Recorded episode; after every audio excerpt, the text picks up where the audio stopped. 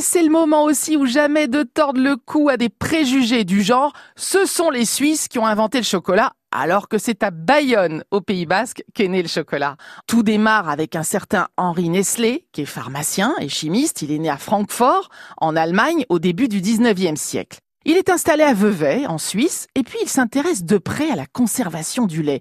Donc il invente un procédé pour le transformer en farine lactée, destinée aux bébés. Et le hasard fait que ce Henri Nestlé a pour voisin un entrepreneur qui vient d'ouvrir sa propre manufacture de chocolat. Et cet entrepreneur, bah, il essaye en vain d'incorporer du lait en poudre à son chocolat jusqu'à ce qu'Henri Nestlé lui apporte son aide.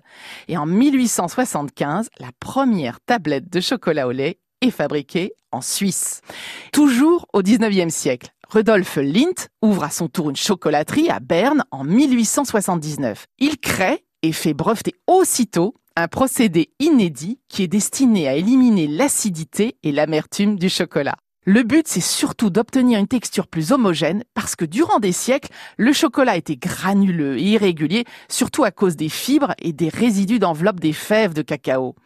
Et le processus inventé par Lind s'appelle le conchage, c'est-à-dire que la pâte de cacao, elle va circuler pendant 72 heures sur une sorte de lit de granit plat avec des extrémités incurvées et subir au passage les frictions de rouleaux mécaniques de taille imposante. Donc évidemment, avec ce traitement, le chocolat devient lisse et parfaitement fondant en bouche. C'est une révolution pour l'époque. Et depuis, la tradition autant que l'innovation et l'audace permanente sont devenues la signature de l'industrie chocolatière helvétique. Alors qu'ils finissent ou pas sur le podium, je vous parie que les sprinteurs profiteront de leur passage pour faire des réserves de bonnes tablettes suisses évidemment.